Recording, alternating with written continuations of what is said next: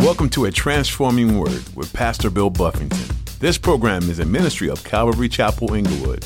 Today on A Transforming Word. Someone in need encounters a child of God, it should just be so much better than if they encountered someone in the world. Someone in someone hurting encounter a child of God, it should be so much better than if they encountered a person in the world. It's one of the things that should kind of set us apart that encountering a believer, encountering a child of God, that, that we would that we go far, we go over and above, we go beyond what's even required or necessary because we love in a different way. That should mark God's kids. Most of our culture sees religion a certain way. Follow strict rules, be a good person, and get rewarded. In today's message, Pastor Bill wants you to know that this is the opposite of what it means to be a Christian. Jesus has always had you on his heart and will pursue you until you're in his kingdom forever. Stop wasting your time getting caught up in the rules and accept that he is pursuing you. Embrace the free gift of grace and follow a God who knows you and loves you. Now, here's Pastor Bill in the book of Judges, chapter 19, for today's edition of A Transforming Word. I'm going to say what God says about it. It's a blessing. Praise the Lord. You got another blessing right? That's what the Bible says about it. But what does culture say? Oh no! Oh, are, are, you, are you? Oh, another one? Ooh, that, that's that's how people behave. Even some Christians, and it's like, man, what the Bible's? How you gonna act like that about a blessing?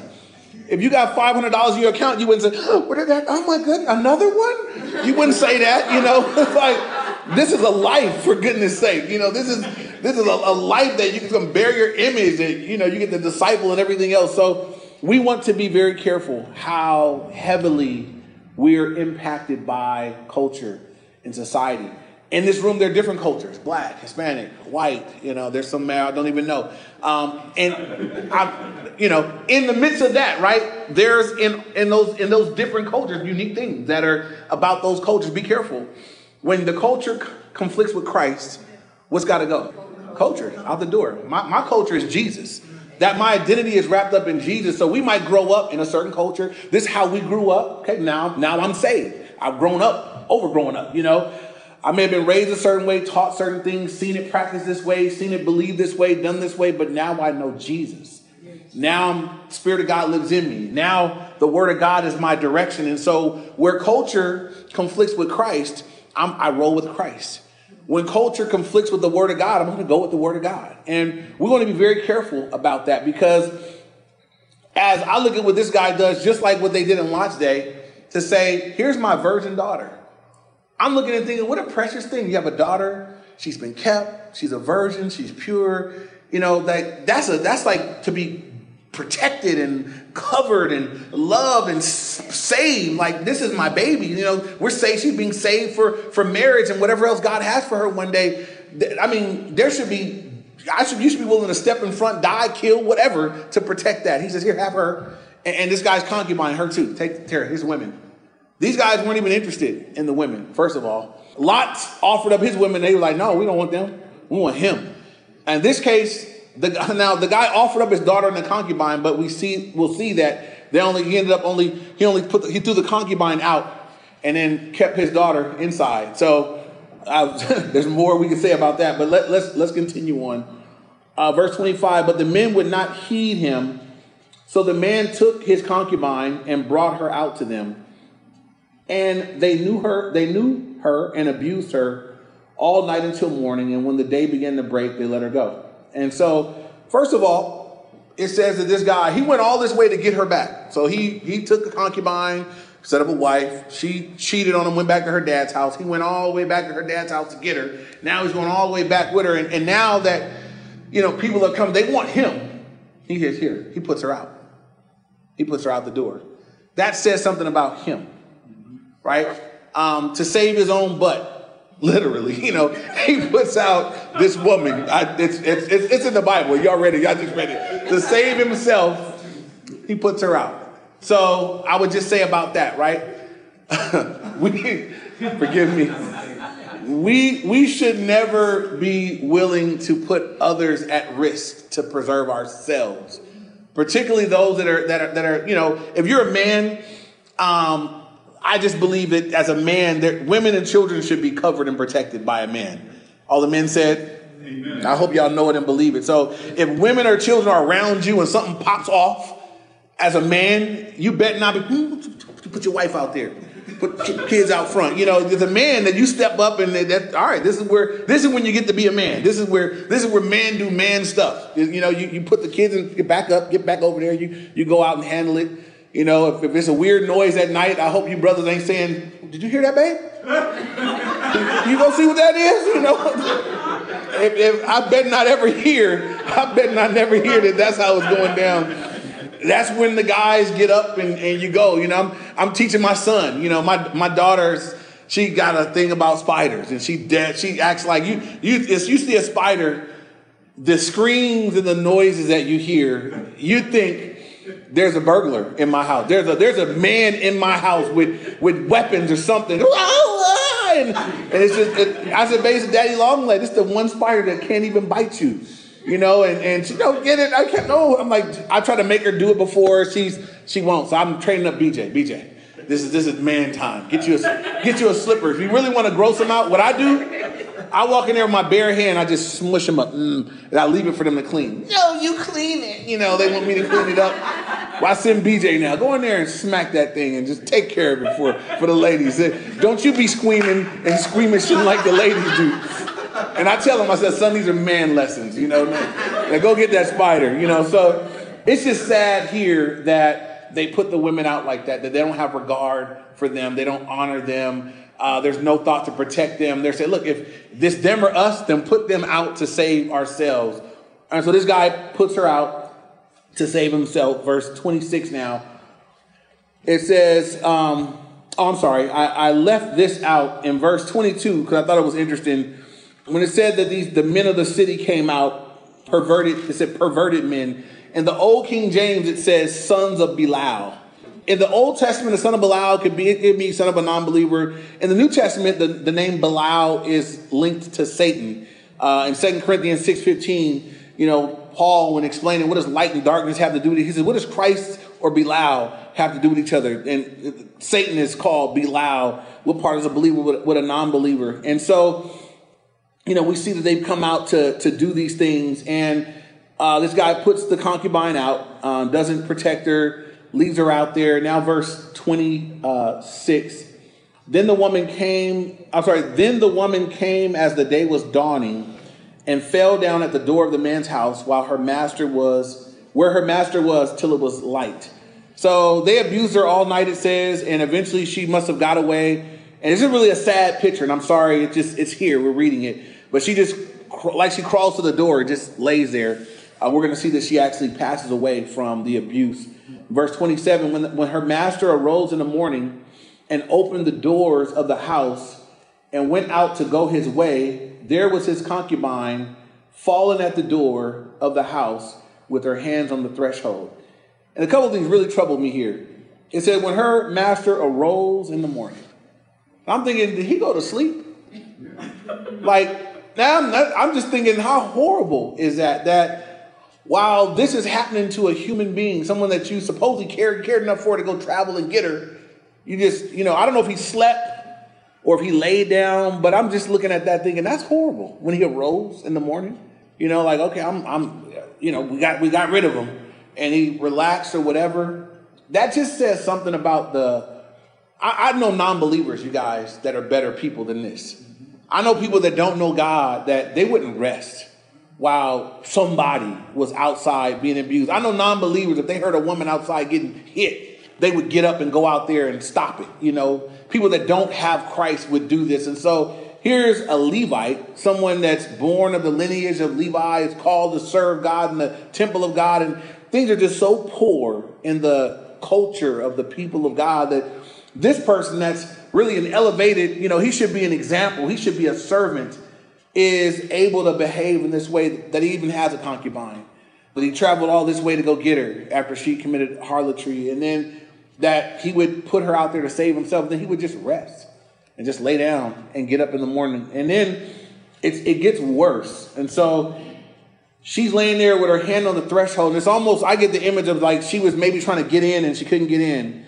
Um, I don't know if she knocked or what, but you know, she just laid there. She dies there. He doesn't know she's dead. And so, verse 28, it says, And he said to her, Get up and let us be going. He just says, Hey, let's go. Get up. It's, it's time for us to get going. And I read that and I think, how, how, how insensitive, right? Let's, let's time to go. Get on up. Get, I know, you know, I, never mind what happened to you. How are you? Are you okay? You know, can we take you in and wash you? No, let, let, get up. Let's be going. And again, I read that and I think, man, where's the, there's zero compassion. There's zero, there's nothing here that resembles the heart of God. That's what I'm reading. I don't hear anything here that resembles God's heart. There's no care for the weak. There's no care for the abused. There's no, get up, let us be going. And it says, but there was no answer because she was dead. So the man lifted her onto his donkey, and the man got up and went to his place. And so he put her up on his donkey and he went to his place. Now, um, I'll come to some conclusions in a little bit, but I'll, I'll say this right now. Um, it, it would have been better for the Levite if he had spent the night with heathens than with the professed children of God at this time. And I would just say to us, right, that it should always be the case that when people encounter us, it's better than have they encountered someone in the world. Someone in need encounters a child of God, it should just be so much better than if they encountered someone in the world. Someone in someone hurting encounter a child of God, it should be so much better than if they encountered a person in the world. It's one of the things that should kind of set us apart that encountering a believer, encountering a child of God, that, that we would that we go far, we go over and above, we go beyond what's even required or necessary because we love in a different way. That should mark God's kids. And so in this case here, we see it all messed up. They're not where they need to be. It actually was worse to come in contact with God's kids than to have come in contact with uh, with the world. And so we want to make sure, in the way of application, somebody come in contact with you somebody in need, somebody hurting, somebody in trouble, somebody, make sure it's better. Make sure it's way better than they that they encountered you. You know, I think as a believer, people should be looking and saying, "Man, why were why were they so good to me?" Our witness should be that good to people that it's like, man, why why why do they endure so much? Why were they so patient? Why do they, you know, because of Jesus? You know, it's our opportunity to let the Lord shine through us. And so, we're going to encounter hurting people, people in bad places, people that need help. Let's make sure on our end that it was better for them to have encountered you. It was better for them to have run into you than somebody in the world. I, I was remembering uh, a situation when I was a, when I was a teenager. Uh, it's funny because it happened right near where I live now. But when I was a teenager, I had a, I had my little bug, and my brakes went out.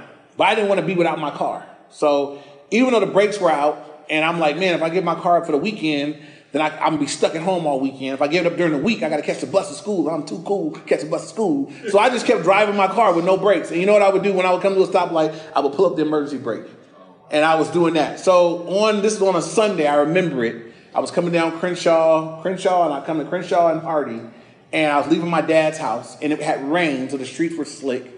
And you know, I thought the car in front of me was gonna take the light but they were Christians, so they stopped. You know, uh, I didn't I didn't know they were Christians yet till after I hit them, but uh, they stopped, and so I'm like, oh no, and I pull up my brake, and my car does a spin, so it goes woo, and the back of my car smacks the side of their car, and I'm like, oh man, I don't think I have insurance. I you know I'm just I'm out there just riding dirty. And so I get out the car and I'm thinking, man, this this they're gonna get me. I'm you know it's gonna be a bad thing. And I remember the guy got out. He had a family in the car, and he said, "You all right?" yeah, I man, I am all right, you know. And he came, looked at his car. His car wasn't as bad as my little fender. And I, I, I, didn't, I didn't know what it was. I wasn't a Christian or anything like that. But I remember the guy just said, "Hey, we're coming from church. We're just going to praise God that nobody got hurt. Everybody's okay, and you, you go on and, and you know have a have a great day. Don't worry about it." And I, I was just at the moment happy that I got to go. But later on, uh, I was like, "Man, that was that was he, he was a Christian." He wasn't. He didn't care about the little ding on his car. Nobody was injured. Everybody made. That's, the perspective sometimes from believers is different. People in the world, we love our stuff. People in the world love their stuff. You know, you broke my stuff. You're gonna pay every dime. But people in the Lord, you know, we look at things different. We're like, eh, know, my stuff got a ding in it, but we're okay. Uh, we, we value the commodities that we value are different. I value lives, and everybody made it out. Nobody's injured. Nobody's hurt. Never mind.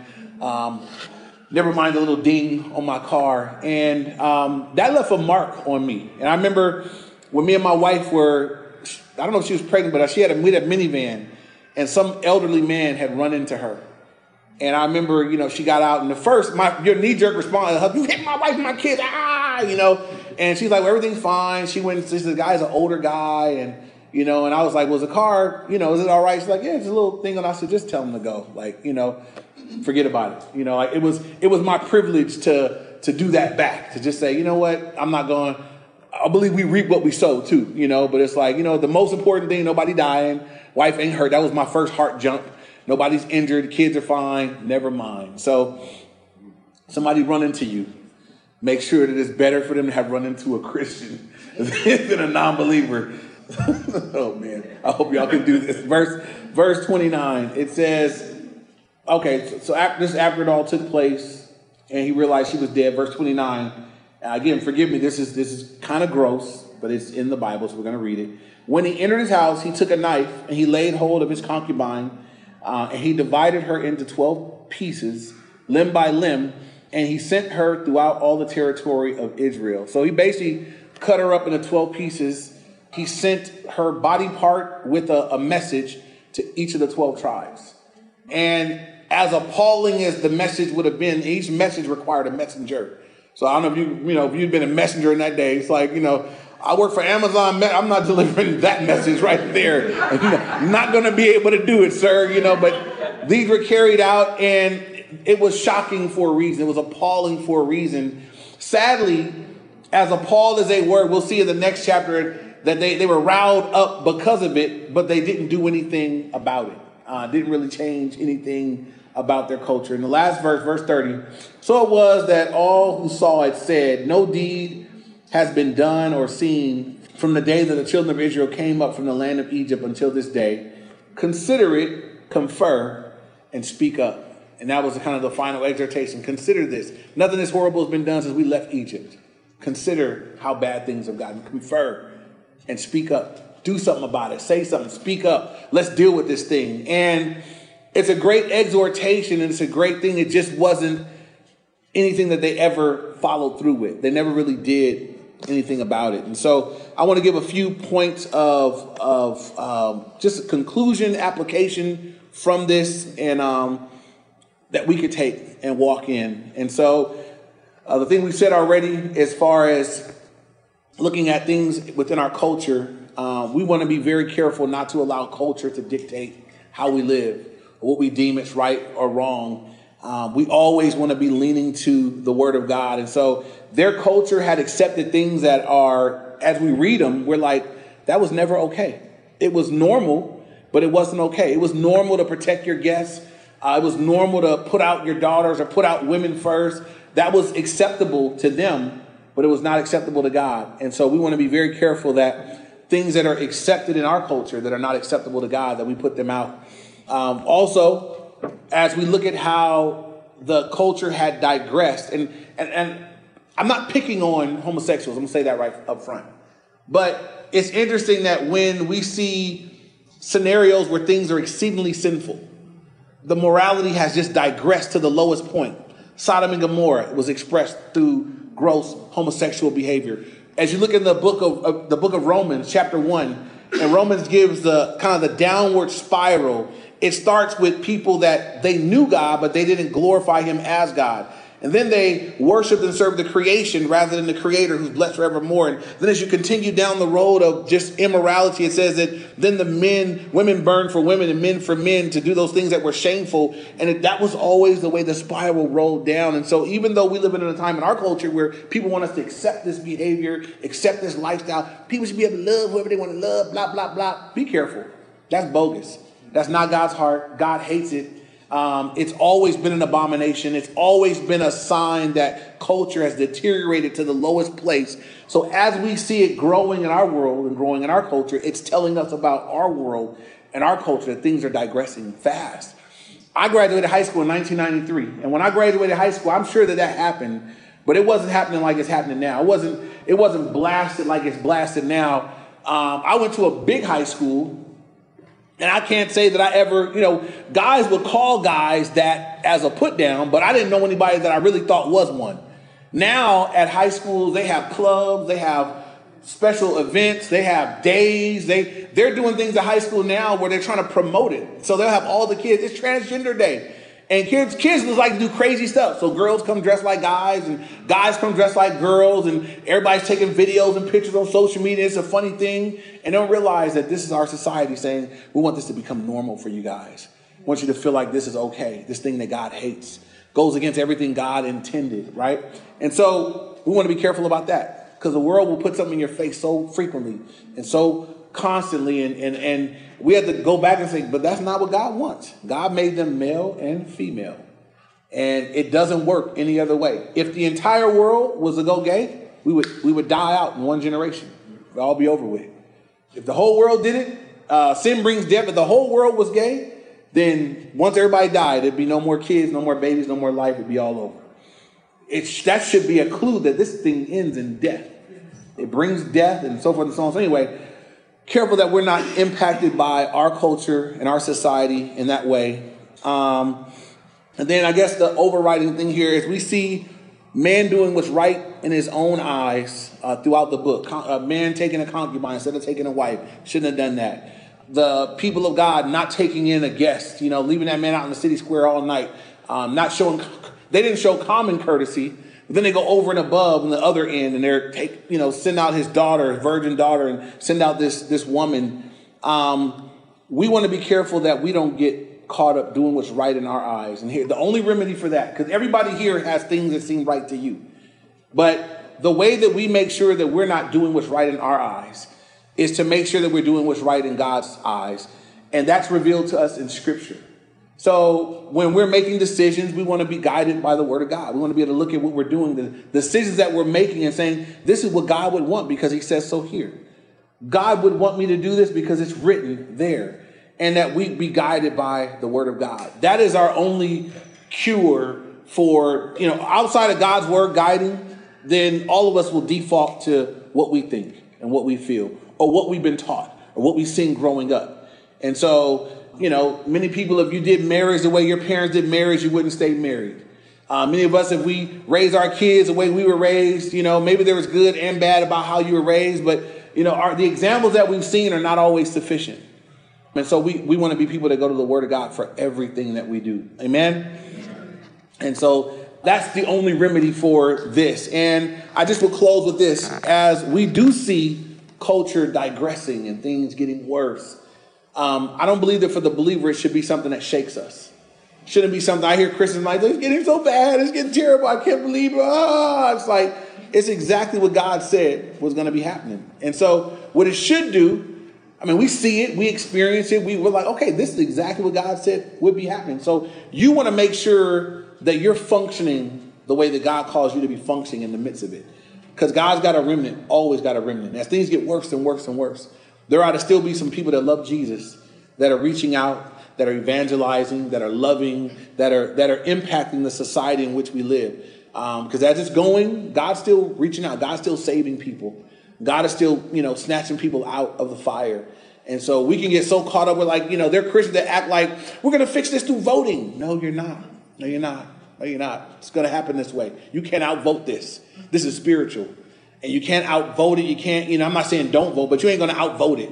What we're to do is evangelize it, and we're to pray for people, and we're to witness to people, and we're going to we're to be a light in darkness. As it gets darker, it's to be easier to be a light in the dark. Amen.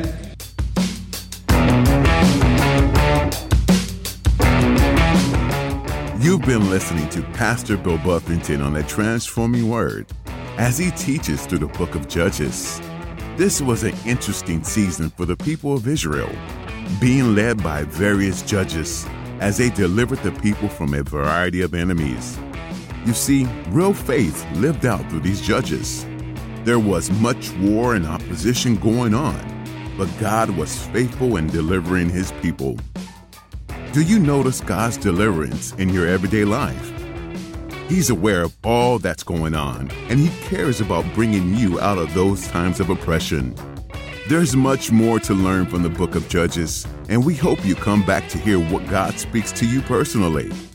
If you missed any messages from the series, we encourage you to visit calvaryinglewood.org to hear more in Judges.